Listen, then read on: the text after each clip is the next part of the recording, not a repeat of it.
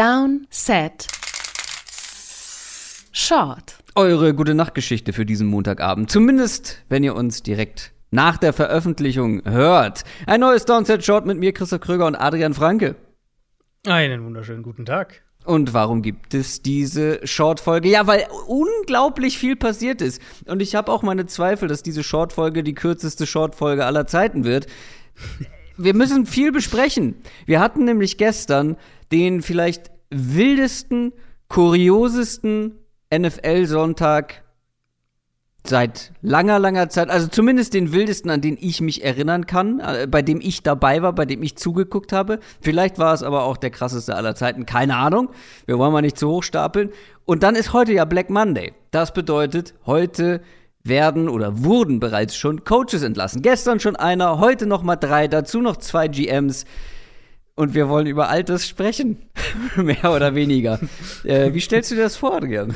Du musst es natürlich auch so sehen, das ist ja schon eine Hypothek auf die Donnerstag-Folge, ne? Also, was wir heute besprechen, ja, das, das ist am Donnerstag geworden. Das heißt, äh, ich leihe dir einfach noch zehn Minuten aus den Rippen irgendwo. Ähm, aber ja, also, als wir, die, wir hatten das natürlich schon mal so ein bisschen angesprochen, so, ja, Black Monday, mal gucken, was passiert. Mhm. Machen wir vielleicht was am Abend. Ähm, und dann kam mir, kam mir Chicago und Minnesota kamen mir quasi zeitgleich. Ja. Äh, und Danach kam halt die Überraschung und die wird uns wahrscheinlich auch am längsten nachher beschäftigen. Ganz kurz, vorab schon mal, äh, wir haben in einer Downset Short Folge mal Tipps abgegeben, wie viele Coaches noch entlassen werden nach der, der Entlassung von Urban Meyer und halt John Gruden. Du hast gesagt drei noch. Ich habe mhm. gesagt vier noch. Stand jetzt habe ich recht, aber es könnte halt auch ja, noch einer dazukommen. und wir gucken also, natürlich auch noch ja. darauf oder sprechen darüber, ja. was sich vielleicht in den nächsten Tagen noch tun könnte. Ja, also wenn ich jetzt, wenn ich jetzt raten müsste, würde ich sagen, einer, einen erwischt es ja. noch. Einen, ja, ich hoffe, einen erwischt es noch, ja. aber ich habe meine Zweifel. Ich glaube, der, auf den du hoffst, äh, ja, ich glaube, den wird es wahrscheinlich nicht treffen. Ja. Fangen wir mal an mit dem äh, Wild Sunday. Und zwar das, was gestern da passiert ist in der NFL. Das ist eine sehr, sehr gelungene Zusammenfassung der ganzen Saison, würde ich sagen. ja. Also fangen wir mal an mit den Indianapolis Colts. Ähm, man darf sich auf keinen Fall, macht das bitte auf keinen Fall. Hört euch auf keinen Fall noch mal unsere Folge vom vergangenen Donnerstag an, weil wir haben ja alles so besprochen, ähm, ja, mit der Erwartung, dass die Colts das gegen die Jaguars ganz mhm. einfach machen. Und es war ja alles angerichtet für die Colts. Die Colts ja. waren ein Team, wo wir vor Wochen noch gesagt haben, die sind wirklich gut. Die sind wirklich eines der besseren Teams der AFC. So, dann hat das vielleicht letzte Woche schon so ein bisschen gewackelt und da haben wir schon über Wentz gesprochen. Und ja, wenn er ein schlechtes Spiel hat, dann wird es schwer. Aber es sind die Jaguars. Es ist das vielleicht schlechteste Team der ganzen Saison. Die, die Fans haben sich Clownsmasken aufgesetzt für dieses Spiel, weil, weil sie so enttäuscht waren oder ähm, ja, weil sie ja, den so GM sauer. auch äh, ja, GM auch raushaben wollen, ja. Ja. Weil, ja, aber weil sie halt so gefrustet waren, auch von dieser ganzen Saison. So schlecht waren die Jaguars dieses Jahr. Und du musst nur dieses Spiel gewinnen, um in den Playoffs zu sein. Gegen das schlechteste Team der Liga. Mhm. Und du schaffst es nicht. Und auch nicht irgendwie so knapp oder ähm, ja, ein Mist Field Goal zum Abschluss oder irgendwie keine Ahnung, du kannst dich nicht über eine Schiedsrichterentscheidung aufregen oder über einen schlechten Call oder einen Timeout ja. oder irgendwas. Die Colts hatten keine Chance gegen die Jaguars. Ja, also wirklich, wir haben ja das wirklich aus. Ich habe hab auch ein paar Nachrichten natürlich schon gekriegt dazu, zu unserer Preview. Ähm, ja, wir, wir, sind, wir sind beide davon ausgegangen, dass sie das klar gewinnen. Ich meine, wir hätten, was wir, glaube ich, nicht gesagt haben in der Folge, ist, dass sie jetzt die letzten Jahre sich immer wieder auch schwer getan haben, dass sie schon jetzt ein paar Jahren nicht mehr in, ja. in Jacksonville gewonnen haben. Das hatten wir, glaube ich, in der Folge nicht thematisiert. Seit 2014, glaube ich. Genau, also schon lange, wenn man bedenkt, dass sie ja jedes Jahr da spielen. Ähm, aber ehrlicherweise auch, weil in meinen Augen also ich gebe sowas in der Regel nicht viel Gewicht, einfach weil ich dann halt denke, es ist halt ein anderes Team. Ich weiß nicht, ob das so viel yeah. Aussagekraft dann dafür hat, das sind andere yeah. Coaches und so weiter. Wenn es ein um, und dasselbe, also wenn jetzt ein Quarterback dauerhaft da gewesen wäre, genau, so diese, Coach diese, und Quarterback, äh, so wenn die Achse da geblieben genau, wäre, aber bei den Jaguars genau. ist das halt nicht der Fall. Ja, eben. Ähm, Andrew Luck hat ja, glaube ich, in seiner ganzen Karriere kein einziges Spiel gegen die Titans verloren. Äh, ich glaube, 11, 11 und 0 oder sowas war der. Mhm. Ähm, ja, also das war ein riesiger Meltdown. Da müssen wir ganz klar sagen. Natürlich waren wir auch, äh, waren wir auch überzeugt davon, so wie gefühlt alle Leute, die Buchmacher natürlich auch. Ähm, ich weiß gar nicht mehr, was waren sie? 15 Punkte Favorit oder sowas? 14,5, irgendwie sowas. Also, ähm, ganz kurz nochmal, um es einzuschieben, weil natürlich, wir haben dieses Jahr, dieses Jahr, diese Saison schon einige krasse Überraschungen erlebt. Die Texans haben dann plötzlich mal irgendwie gegen ein sehr gutes mhm. Team gewonnen. Weißt du, es gab immer diese Überraschungen und auch diese Top-Teams, die dann ja, geschwächelt ja, haben. Ja, aber warum wir das ja auf gar keinen Fall erwartet haben, ist, weil es hier um alles ging für die Colts und für die Jaguars ja. quasi um nichts mehr. Ähm, die, können von, die können vom Glück sprechen, dass sie trotz des Sieges noch den Nummer 1 Pick haben. Ne? Also Richtig, weil die Lions auch gewonnen haben. Ja. Genau. Ähm, ansonsten wäre der, wär der auch weg gewesen. Ja, ich meine, also ich hatte natürlich auch viel Interaktion mit Colts-Fans die letzten Wochen. Könnt, könnt ihr euch wahrscheinlich auch denken. Wir waren ja immer wieder auch mal ein bisschen kritischer. Wir waren bei dem, bei dem Wentz-Trade kritisch. Ich habe den auch häufiger noch mal ähm, noch, noch kritisiert. Ich hatte sehr viele Colts-Fans, auch in meinen DMs, in Kommentaren unter Artikeln und so weiter. Mm. Und nur um es klar zu sagen, ne, ich kenne auch mehrere Colts-Fans, mit denen ich sehr sachlich diskutieren kann. Es gibt natürlich, wie bei jeder Fanbase, gibt es diejenigen, die nicht so gut damit umgehen. Ähm, das wollte ich nur vorweg sagen, weil ich jetzt auf keinen Fall irgendwie schadenfroh oder sowas wirken will. Der Punkt eben, und das, was ich immer mit Carson Wentz gesagt habe, ist, das ist der Quarterback, der er ist. Und ja, er wird hier und da wird er mal ein paar Big Plays haben. Ähm, er hat ja auch insgesamt auf die Saison gesehen, jetzt auf diese, auf die gesamte 18 Spiele, ähm, 18 Spieltage-Saison, hat er ja eine ganz gute Saison gespielt. Er war irgendwie Quarterback, ja. weiß nicht, 15, 16, irgendwo da würde man ihn wahrscheinlich ähm, einordnen. Aber wenn man diesen Weg wählt mit Carson Wentz, dann kann man nicht darauf bauen, dass er dir kritische Spiele gewinnt, wenn das Supportsystem nicht da ist. Und das war ja sozusagen, das war ja die, die erste Story eigentlich in dem Spiel dass die Colts an der Line of Scrimmage dominiert wurden von Jacksonville und halt den Ball nicht laufen konnten und Wentz unter Druck war und auf der anderen Seite sie auch wiederum nicht, ähm, nicht Trevor Lawrence unter Druck setzen konnten. Das ist eben das Carson Wentz-Argument. Man kann mit ihm gewinnen, aber es ist eben super wenig Spielraum für Fehler gegeben. Und das macht es so unheimlich schwer, eben mit dieser Art und Weise um den Titel mitzuspielen, weil es muss eben, es muss alles passen erstmal. Und dann brauchst du noch gute Auftritte von, von Wentz eben in den kritischen Spielen, wo er halt das Spiel nicht wegwirft, wo er ähm, zur richtigen Zeit vielleicht heiß läuft und so weiter. Und da ist eben einfach die Frage, wie realistisch ist das? Und deswegen, also ne, völlig, das ist eine, das ist eine katastrophale Niederlage. Sicher eine der, der bittersten Niederlagen in der jüngeren Coles-Geschichte. Wenn du da als, als riesiger Favorit, hey, Playoff-Ticket auf dem Silbertablett und so weiter. Aber vielleicht, ja, vielleicht also. hat es ja so ein bisschen den positiven Nebeneffekt. Und wenn ihr euch Frank Reich heute anhört, falls ihr die PK euch anhört oder, oder lest, was er gesagt hat, so ein bisschen, glaube ich, kann man interpretieren zumindest, dass es, äh, dass es durch, dass es durchklingt zumindest. Vielleicht hat es den Nebeneffekt, dass die Colts die Quarterback-Evaluation ein bisschen offener angehen und sich jetzt nicht die nächsten zwei, drei Jahre an, an Wentz verschreiben, ähm, ohne nach Alternativen Ausschau zu halten, weil Carson Wentz, und das sage ich, das habe ich immer gesagt und das sage ich auch nach wie vor und jetzt natürlich umso mehr, er ist nicht die langfristige Antwort. Carson Wentz ist nicht der Quarterback, glaube ich, mit dem du einen Titel gewinnst. Und wenn du, wenn du in diese Schiene kommst, dann nur, wenn halt wirklich alles perfekt passt. Und da würde ich nicht drauf zocken. Also ich glaube, die Chance ist einfach so gering, dass du in diese Situation kommst. Und diese letzten beiden Spiele jetzt gegen, gegen die Raiders, wo sie sie eigentlich auch schon hätten machen können, und jetzt eben gegen Jacksonville, die haben das für mich einfach nochmal unterstrichen. Wir werden natürlich noch ausführlicher in, im Laufe der Offseason und noch häufiger vor allem auch über die Colts und die derzeitige Lage sprechen, so wie bei allen anderen Teams auch, über die wir heute noch sprechen. Natürlich auch über die, die jetzt auf Coaching-Suche sind. Wir müssen aber noch über eins der besten Spiele, die ich je gesehen habe, sprechen. Raiders gegen ja. Chargers. Die Voraussetzung war ja folgende. Wer gewinnt, ist drin. Der Sieger ist in den Playoffs. Aber dadurch, dass die Colts gegen die Jaguars verloren haben, war es ja auch so, wenn beide Teams unentschieden spielen, mhm. dann sind sie beide drin. Und dazu kam es dann am Ende fast noch, obwohl es da wirklich lange Zeit, oder was heißt lange Zeit, äh, irgendwann im Laufe des vierten Viertels nicht mal danach aussah. Aber dann haben die Chargers noch mal eine krasse Aufholjagd hingelegt. Einen Drive, einen, einen Drive zum Ende der Regular, ähm, also der regulären Spielzeit, den ich, glaube ich, nie vergessen werde, was die Chargers da gemacht haben. Wie viele äh, mhm. Fourth Downs haben sie äh, converted? Äh, Vier? Drei, drei, Vierter und zehn waren es, glaube ich. Äh, eine davon ja. war ja dann per Strafe. Aber eine war noch kurz. Vierter und mhm. Vierter und zwei oder so? Ich weiß es nicht. Ich glaube so, ja. Und dann und auch noch mehrere Dritter und zehn und natürlich ja, dann also, der Touchdown mit dem letzten fünf Sekunden vom Ende, letztes Play des Spiels. Und dann geht's in die Overtime.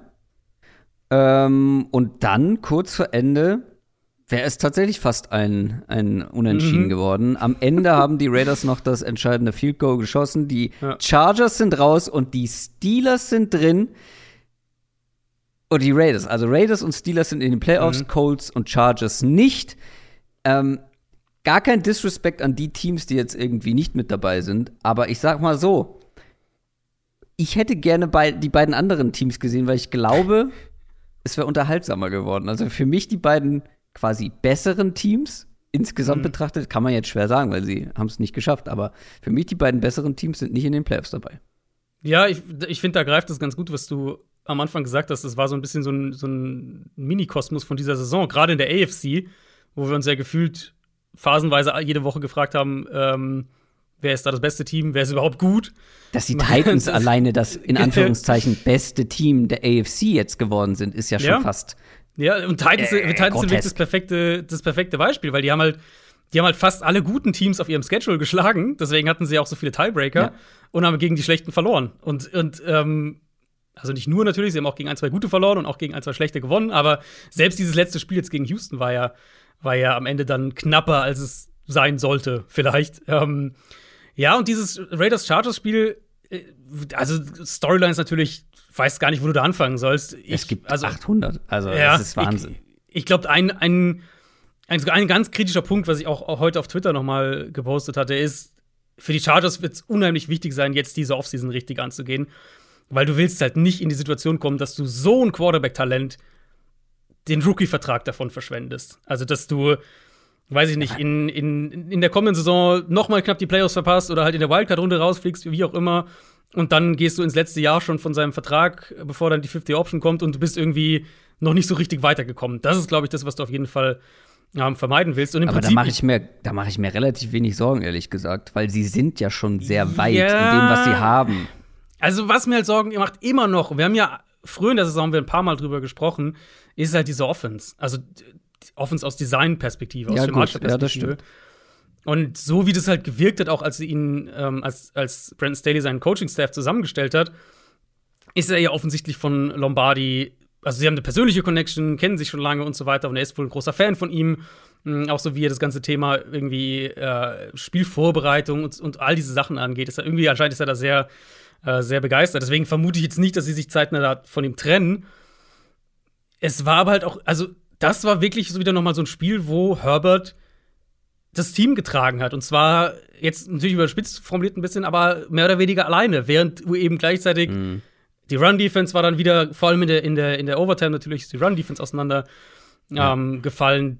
Strafen. War, genau, Strafen, du hast den, Drops. du hast die, die, äh, den, den fallen gelassenen Punt, der dann kurz danach zu einem Touchdown ja. führt, du hast den, die Pass Interference in der Endzone, okay, jetzt kann man drüber streiten, ob das ob das ein berechtigter Call war, weil der Ball halt irgendwie 30 Meter daneben fliegt, ja. aber gut.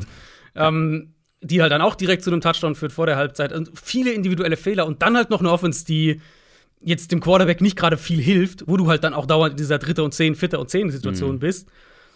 Ja, ähm, Justin Herbert, Herbert, hat ein überragendes Spiel ja, gemacht. Ja, und das halt auch in dem Spiel, und da muss man auch dann die Raiders noch mal loben. Wir werden natürlich ja. noch mehr über sie sprechen, wo er viel unter Druck stand, weil die Raiders echt ja. einen Pass Rush haben. Ja. Ähm, ja, aber er ist mit Abstand der beste Quarterback, der nicht in den Playoffs mit dabei ist.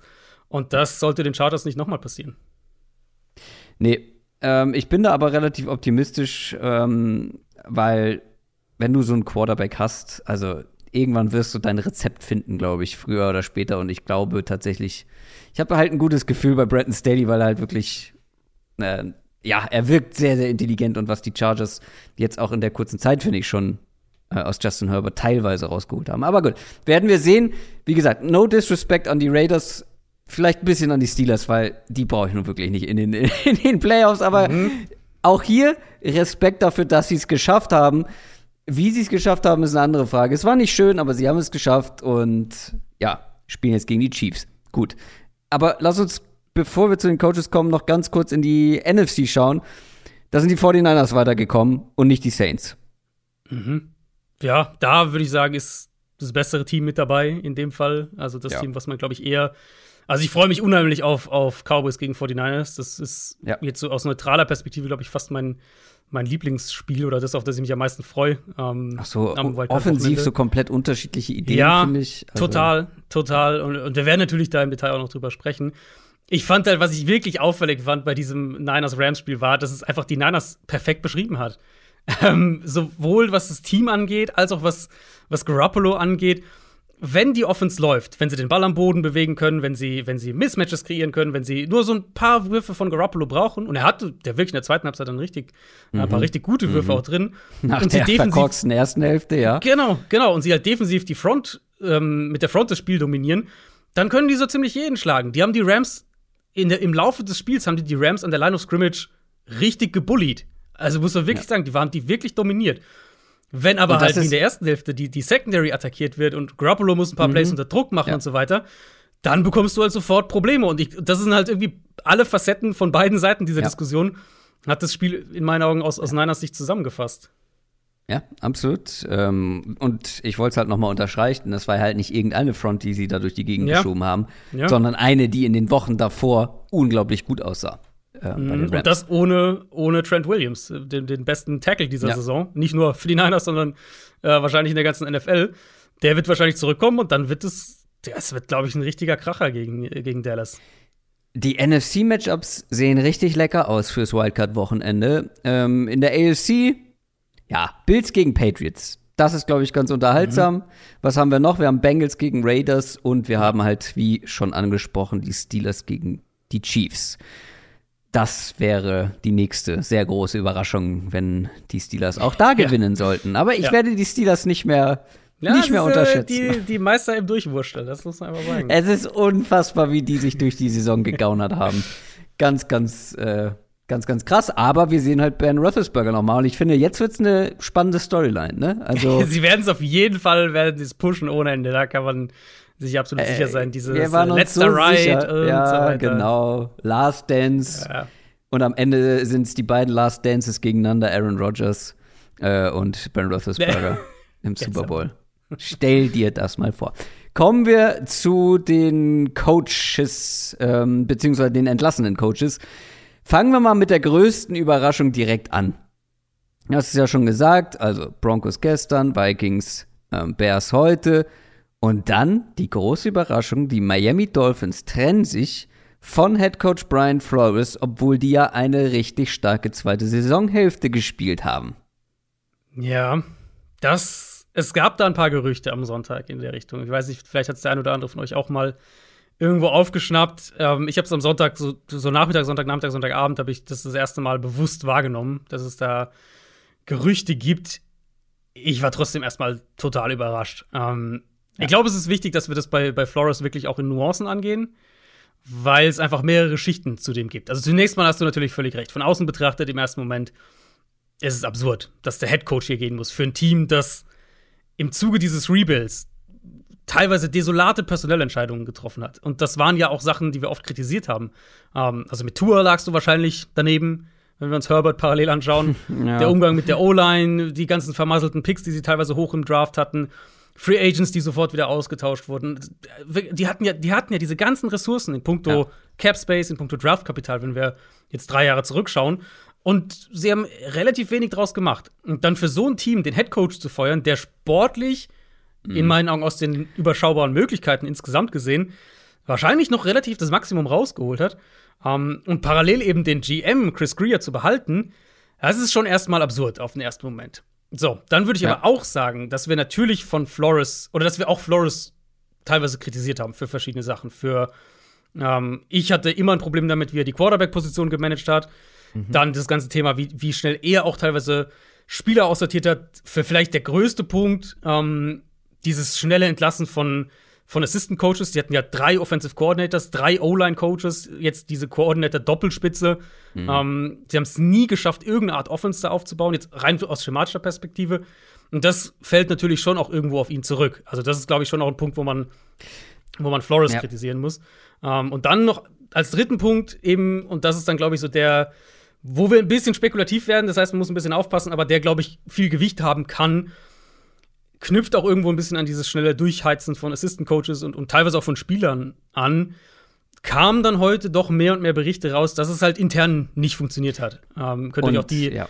die, die PK vom, vom, vom Dolphins Besitzer anschauen, vom, vom, äh, vom Owner, wo das auch so ein bisschen durch mitschwingt zwischen in erster Linie eben Flores, Greer, also dem GM und Tour, dass es da nicht funktioniert. Und das ist natürlich ein Problem.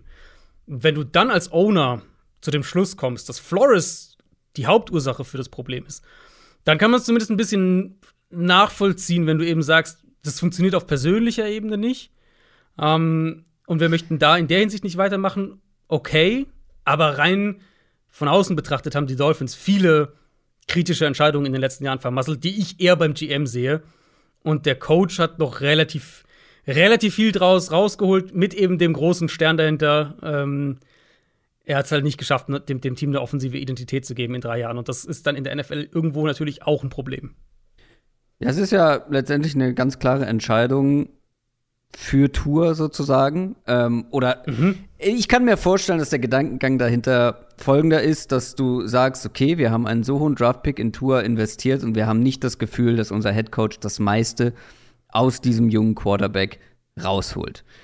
Und wenn dann noch zusätzlich irgendwelche persönlichen Differenzen damit reinspielen, dann musst du diesen Schritt ja quasi tun. Weil wenn du weder das Gefühl hast, er holt irgendwie viel aus deinem Quarterback raus, plus das wird auch nächstes Jahr nicht besser, wenn die sich irgendwie immer mehr aneinander aufreiben. Keine Ahnung, ja, genau. hast du ja schon gesagt, ja. ist spekulativ. Aber für mich wäre es die einzig mögliche Erklärung, dass du jetzt sagst, okay, wir geben Tour noch nicht auf, wir wollen es jetzt noch mal, vielleicht mit einem erfahrenen Headcoach, darf man nicht vergessen, Brian Flores, das war sein erster Headcoach-Posten, jetzt noch mal mit einem erfahrenen ähm, Headcoach versuchen, der vielleicht auch irgendwie so ein bisschen als Quarterback-Flüsterer gilt. Mhm. mhm. Um dann noch mal zu sehen, was man wirklich in Tour hat. Ob das die richtige Herangehensweise ist, sei mal dahingestellt. Aber vor allem, wenn das stimmt, wenn es da irgendwie diese Differenzen gab und man überhaupt nicht miteinander klarkam hinter den Kulissen, dann kannst du das ja nicht länger irgendwie, ähm, ja, da kannst du ja nicht weitermachen auf die Art und Weise. Du musst halt eine Entscheidung treffen, genau. Und in genau. dem Fall, ohne jetzt eben zu sehr spekulieren zu wollen, wer da wie sich vielleicht nicht, nicht immer ideal verhalten hat, das wissen wir ja einfach nicht. Ähm, in dem Fall ist es auf jeden Fall erstmal eine Entscheidung für den GM und für den Quarterback und gegen den Head Coach. Ich glaube, das genau, ist relativ, genau. relativ klar. Ja. Ich habe auch eben gesagt, äh, zwei ja. GMs wurden entlassen, das ist Quatsch. Einer wurde ja behalten, nämlich Chris Greer. Richtig, ja, Chris Greer wurde. Aber es wurden trotzdem, beziehungsweise einer ist halt zurückgetreten. Also, ja, okay. Äh, ja, war eigentlich ganz falsch, aber ja. ich habe es ähm, ein bisschen durcheinander bekommen. Ja, genau. Äh, also, äh, und ist, also man muss ja das noch weiterspinnen, weil natürlich mit der Quarterback-Frage, du hast jetzt ja auch schon, schon angesprochen, ähm, die Deshaun Watson-Thematik kommt hier natürlich auch ins Spiel, weil Mhm. Das, das wurde auch heute dann nochmal überall betont und das hieß es ja auch letzte Offseason schon, dass Flores eben ein maßgeblicher Grund dafür ist, dass Watson nach Miami kommen will. Und andersrum eben hieß es jetzt dann auch häufiger, dass Flores eben in Miami eine treibende Kraft war, die eben das Interesse an Watson mit angekurbelt mhm. hat. Also ich weiß ja. jetzt nicht, ob, ob die Dolphins jetzt dann damit automatisch aus dem, aus dem, aus dem Rennen um, ähm, um Deshaun Watson raus sind, aber zumindest, glaube ich, muss man die Situation jetzt sehr anders bewerten als noch vor, als noch vorgestern im Prinzip. Und die, erste Tendenz geht sicher in die Richtung, dass du sagst, wir, ähm, wir behalten den GM, der wird, der hat uns wahrscheinlich, der hat wahrscheinlich dem Owner einen Plan vorgelegt, irgendwie. So wollen wir das mit Tour in die Spur kriegen. Das ist meine Vorstellung. Und dann denke ich auch, dass wir auf je also es würde mich sehr wundern, wenn da kein offensiver Headcoach kommen würde. Ähm, ich habe ja, ja, ja also, also, sollte ja. auch, ähm, sollte auch, auf jeden Fall. Es ist halt dieses, ich kann es nicht mehr ertragen, dieses. Diese Kreisläufe immer, ja. Diese, diese NFL-Teams. Also da ist so wenig Kreativität ja, äh, hinter und die Owner machen einfach, das ist so ein Try-and-Error-Prinzip, was die da, Total. was viele von denen teilweise veranstalten. Deswegen ist es ja auch immer so, dass, dass, dass halt jedes Jahr fünf, sechs Coaches fliegen. Ja, du hast halt, okay, jetzt machen wir genau das Gegenteil. Oh, ja, hat nicht geklappt, jetzt machen wir genau das Gegenteil. Okay, keinen jungen Rookie-Head-Coach, äh, der defensiv orientiert ist, nein, einen erfahrenen Offensive-Head-Coach. Wer könnte das wohl sein? Ja, äh, also deswegen sind äh, Owner sind einfach nicht gut in diesem Ding, die allermeisten Nein. zumindest nicht. Ähm, und das sehen wir da halt immer wieder. Ich habe ich hab mir auch ein bisschen Gedanken gemacht. Der Name, auf den ich eigentlich fast am interessantesten fände, ist Brian Dable. Er ist jetzt kein erfahrener Head Coach, aber das ist eben ein offensiver Coach, der gezeigt hat, dass er einen Quarterback entwickeln kann, dass er um einen Quarterback was aufbauen kann. Hm, jetzt also auch schematisch gesprochen, dass er auch seine Offense an den Quarterback anpassen kann, dass er die Offense in mhm. sich weiterentwickeln kann. Haben wir ja dieses Jahr in, in Buffalo gesehen. Und natürlich ein netter Nebeneffekt, du würdest natürlich deinem äh, Division-Rivalen Division den, ja. den Offensive Coordinator wegnehmen.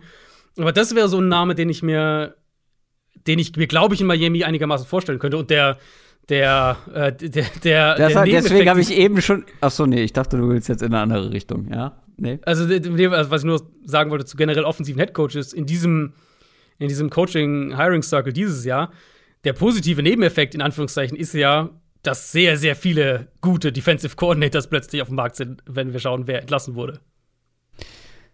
Ja, ähm, ich hatte eigentlich die Frage ähm, ja mit einem bestimmten ähm, Trainer, Coach im Hinterkopf gestellt. Ähm, ein erfahrener Head Coach, offensiv orientiert, der vielleicht auf dem Markt ist.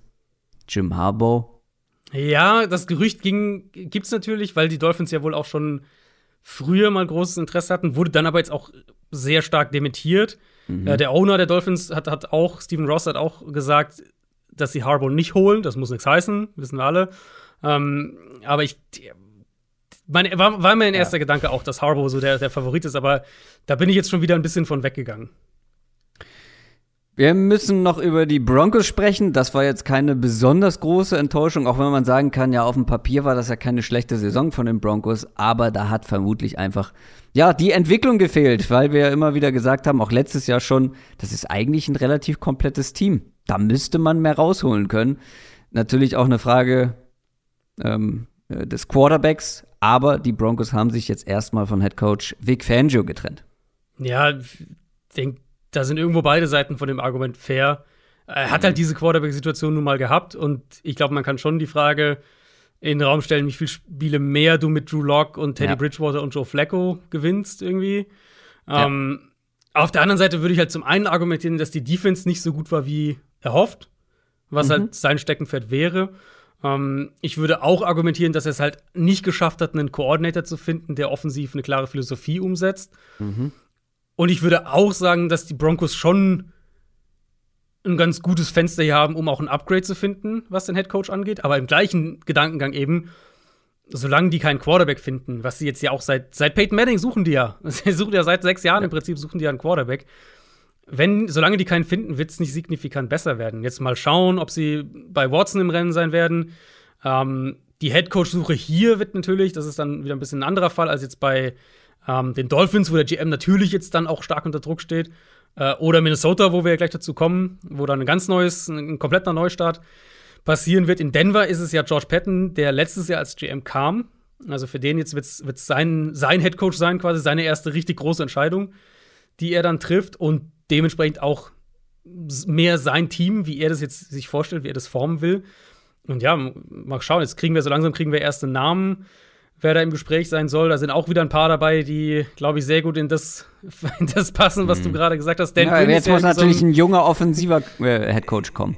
Ja, ja, an sich ja, aber Dan Quinn ist ja so ein Name, der irgendwie rumgeistert. Ja, oh, ja oder man fischt halt im, ja, im alten Becken sozusagen. Oh. Auch nicht, ja, verstehe ich auch nicht so ganz, ja, aber ähm, mal schauen. Das ist so ein Team, der, ich glaube, die Broncos, die Broncos sind an sich ein attraktiver Spot für, für glaube ich, viel, verschiedene Typen Head Coach. Mhm. Aber ich komme halt immer wieder halt auf diesen Punkt einfach zurück, wenn du keinen Quarterback hast. Und deswegen hat mich dieser Draft ja letztes Jahr so geärgert aus, aus Broncos Sicht.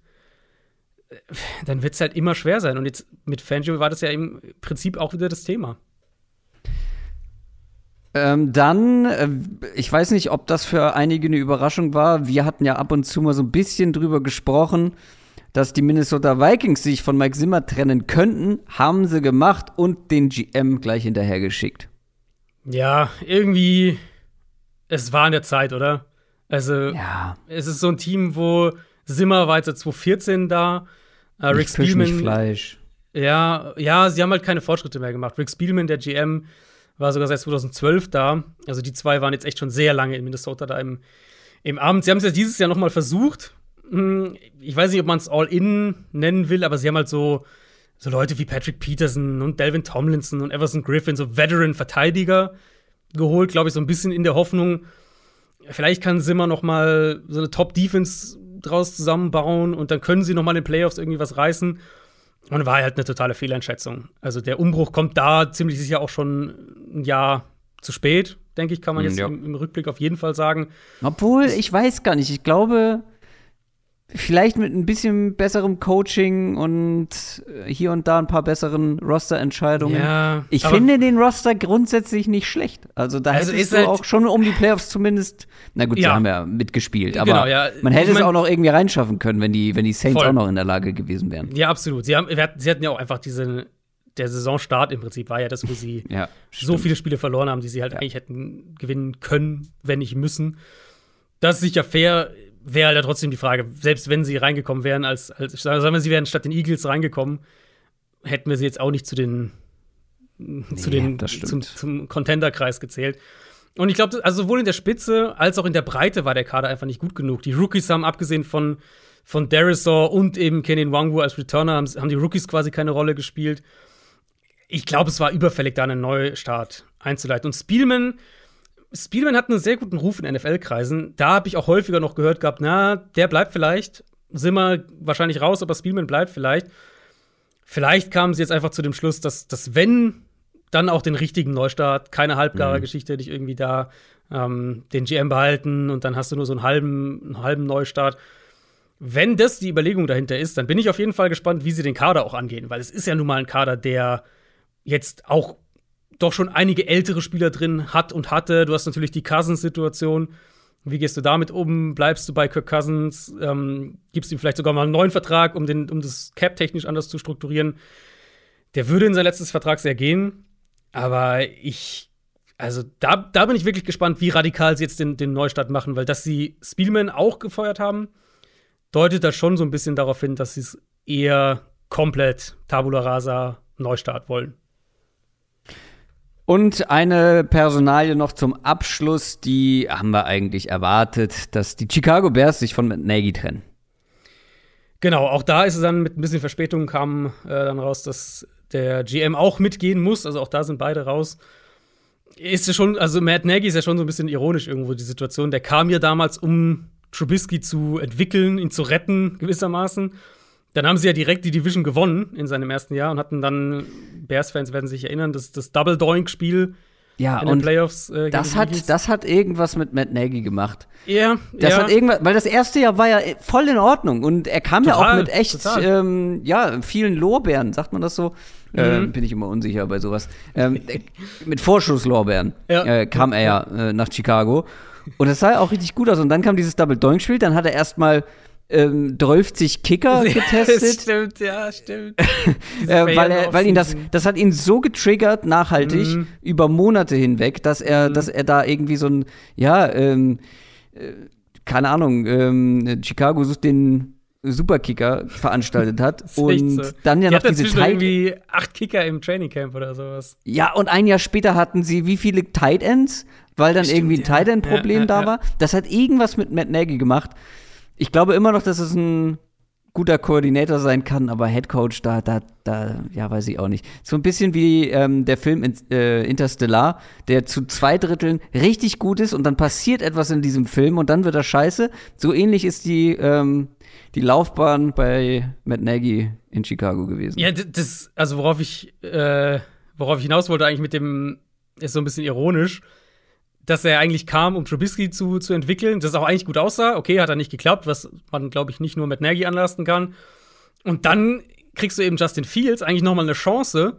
Mhm. Und die Situation hat er ja so dermaßen einfach gegen die Wand gefahren mit der Art und Weise, wie, wie sie das alles gemanagt haben, diese ganze Dynamik mit Andy ja. Dalton, ja. wie er sich da halt auch, und das ist ja so ein bisschen dein, äh, dein, dein, dein Punkt, ähm, vielleicht bessere Koordinator als Headcoach, wie er sich da auch medial gegeben hat. Ja. Das war ja Katastrophe teilweise. Und ja, es, das war, war ja wirklich unvermeidlich. Wir haben ja auch, ich habe ja mehrfach gesagt, wenn ich auf einen setzen müsste, der gehen muss, dann ist es Matt ja. Nagy. Hm, und der hätte ja letztes Jahr schon fliegen können. An sich ja. Und jetzt hast du halt, und da bin ich eben, da weiß ich, glaube ich, deinen Take noch gar nicht. An sich, ich meine, wir können drüber reden, Ownership in New York ist, äh, in New York, in Chicago ist nicht ideal. Das, da gibt es sicher Franchises, die da besser aufgestellt sind. Aber was die Attraktivität des Headcoach-Postens angeht, mhm. äh, finde ich, ist Chicago schon relativ weit vorne. Ja, du machst es am, am jungen Quarterback fest, ne? Ich Ja, finde, als junger dir fehlt schon noch, es, es fehlt dir aber schon noch einiges im Kader. Ja, natürlich. Ja, gut, klar. Ne? Keine von diesen Coaches wird entlassen, weil er, weil er äh, einen Super Bowl-Kader hat. Ähm, aber naja, also ich sag mal so, ähm, bei den, ich glaube, bei, vor allem bei den Broncos und bei den Dolphins hast du einen deutlich besseren Kader zur Verfügung. Halt nur den jungen Quarterback. kein Quarterback, ja. Das ist, ja, Also, genau, das ist ja so die Dolphins kann man Frage. auch drüber streiten, das ist auch ein junger Quarterback. ja, gut, Drew Lock ist auch ein junger Quarterback. Ja, fair.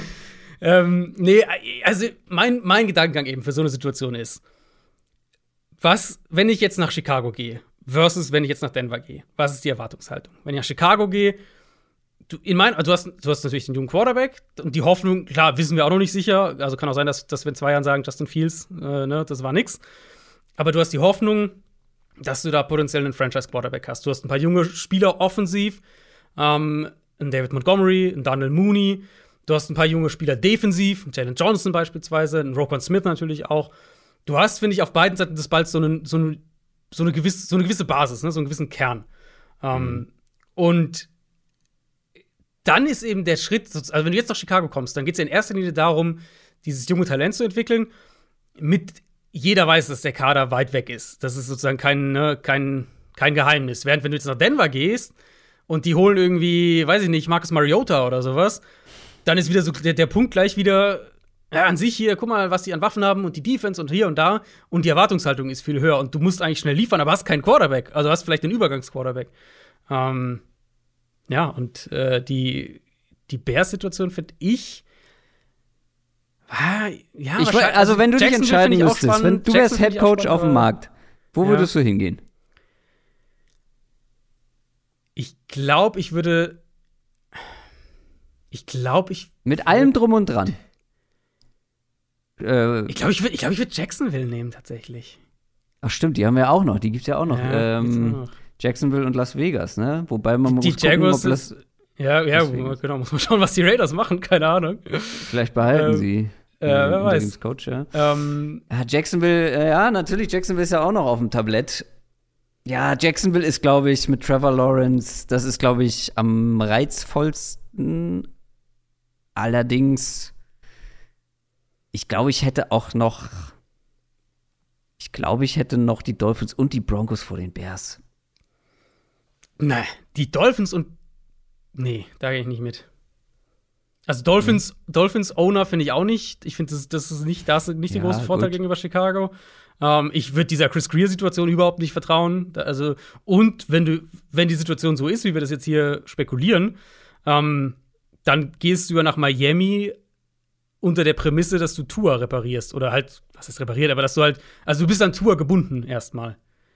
Das ist Ich glaube, ich glaube, das ist, also wenn ich, wenn ich wenn du jetzt sagst, ich muss mich an Tour binden für die nächsten zwei bis drei Jahre oder an Justin Fields, dann, dann nehme ich äh, Justin Fields. Dann nimmst du das Unbekannte, die, die Ungewissheit. Die Ups sein, ja. Na gut. Aber die Broncos, weil eigentlich dieser Kader schon so gut aussieht, fände ich wirklich trotzdem sehr reizvoll. Ähm, egal. Wir schauen jetzt wirklich zum Abschluss darauf, was vielleicht noch passieren könnte, weil wer weiß, ob diese ähm, vier Coaches die letzten waren, die jetzt ähm, in dieser Woche entlassen werden oder entlassen wurden.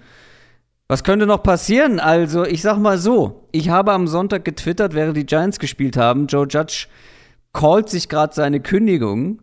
Ähm, ja, aber Stand jetzt sieht es nicht danach aus, dass Joe Judge entlassen wird, sondern weiterhin Head Coach in New York bleibt. Ja, na, da ist natürlich auch der Rücktritt, den ich vorhin kurz schon mal angesprochen hatte, Dave Gettleman. War ja auch jetzt, also war ja offenes Geheimnis, dass, dass der wahrscheinlich ähm, Schluss machen wird. Und die fangen jetzt auch schon, haben schon die GM-Suche gestartet. Aber nach allem, was wir wissen, ist Joe Judge nicht nur weiter im Amt, sondern ist tatsächlich da auch involviert in diese GM-Suche. Also bleibt, wird, wird an sich sogar noch, vielleicht sogar noch mächtiger innerhalb dieser Franchise. Und ja, ich.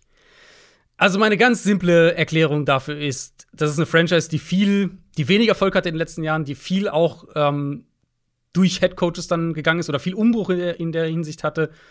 Und der Owner der Giants will unbedingt, dass es mit Joe Judge funktioniert. Und er denkt, dass wenn er Joe Judge Zeit gibt, dass das noch, dass es so ein neuer, ähm, so, so eine Art Belichick, dass es sein, sein Belichick werden kann, wenn man so will.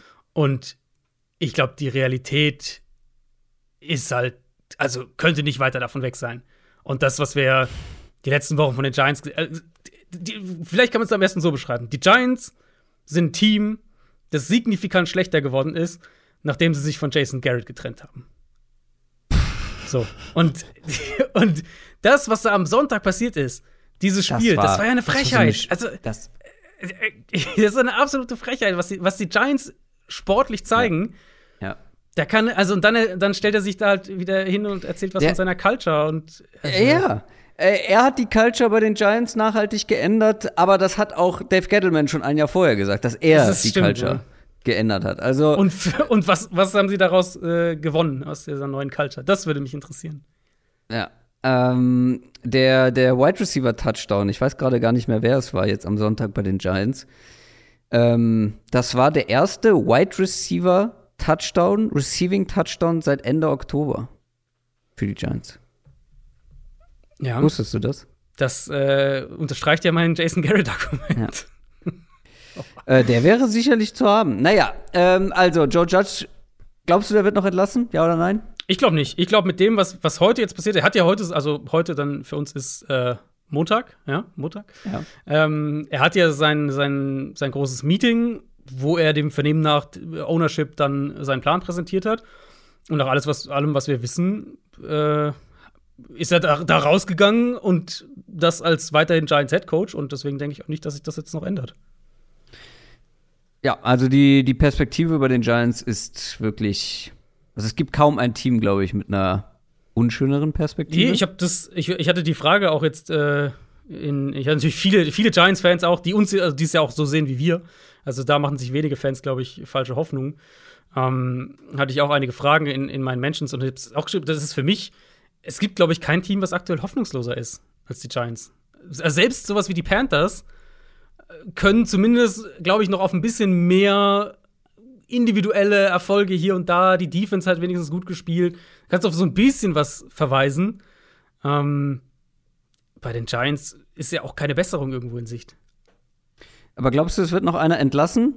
Glaubst du, ich kann meinen Tipp mit den vier Coaches halten oder da kommt noch ein fünfter dazu? Die, das Team, das ich jetzt vor allem noch im Blick habe, ist, ist Houston tatsächlich. Ich meine, mhm. ich fände es unfair und es würde das unterstreichen, was, was wir auch gedacht haben, was viele, denke ich, vermutet haben, dass David Cully eben wirklich ein reiner Coach für ein Jahr immer war.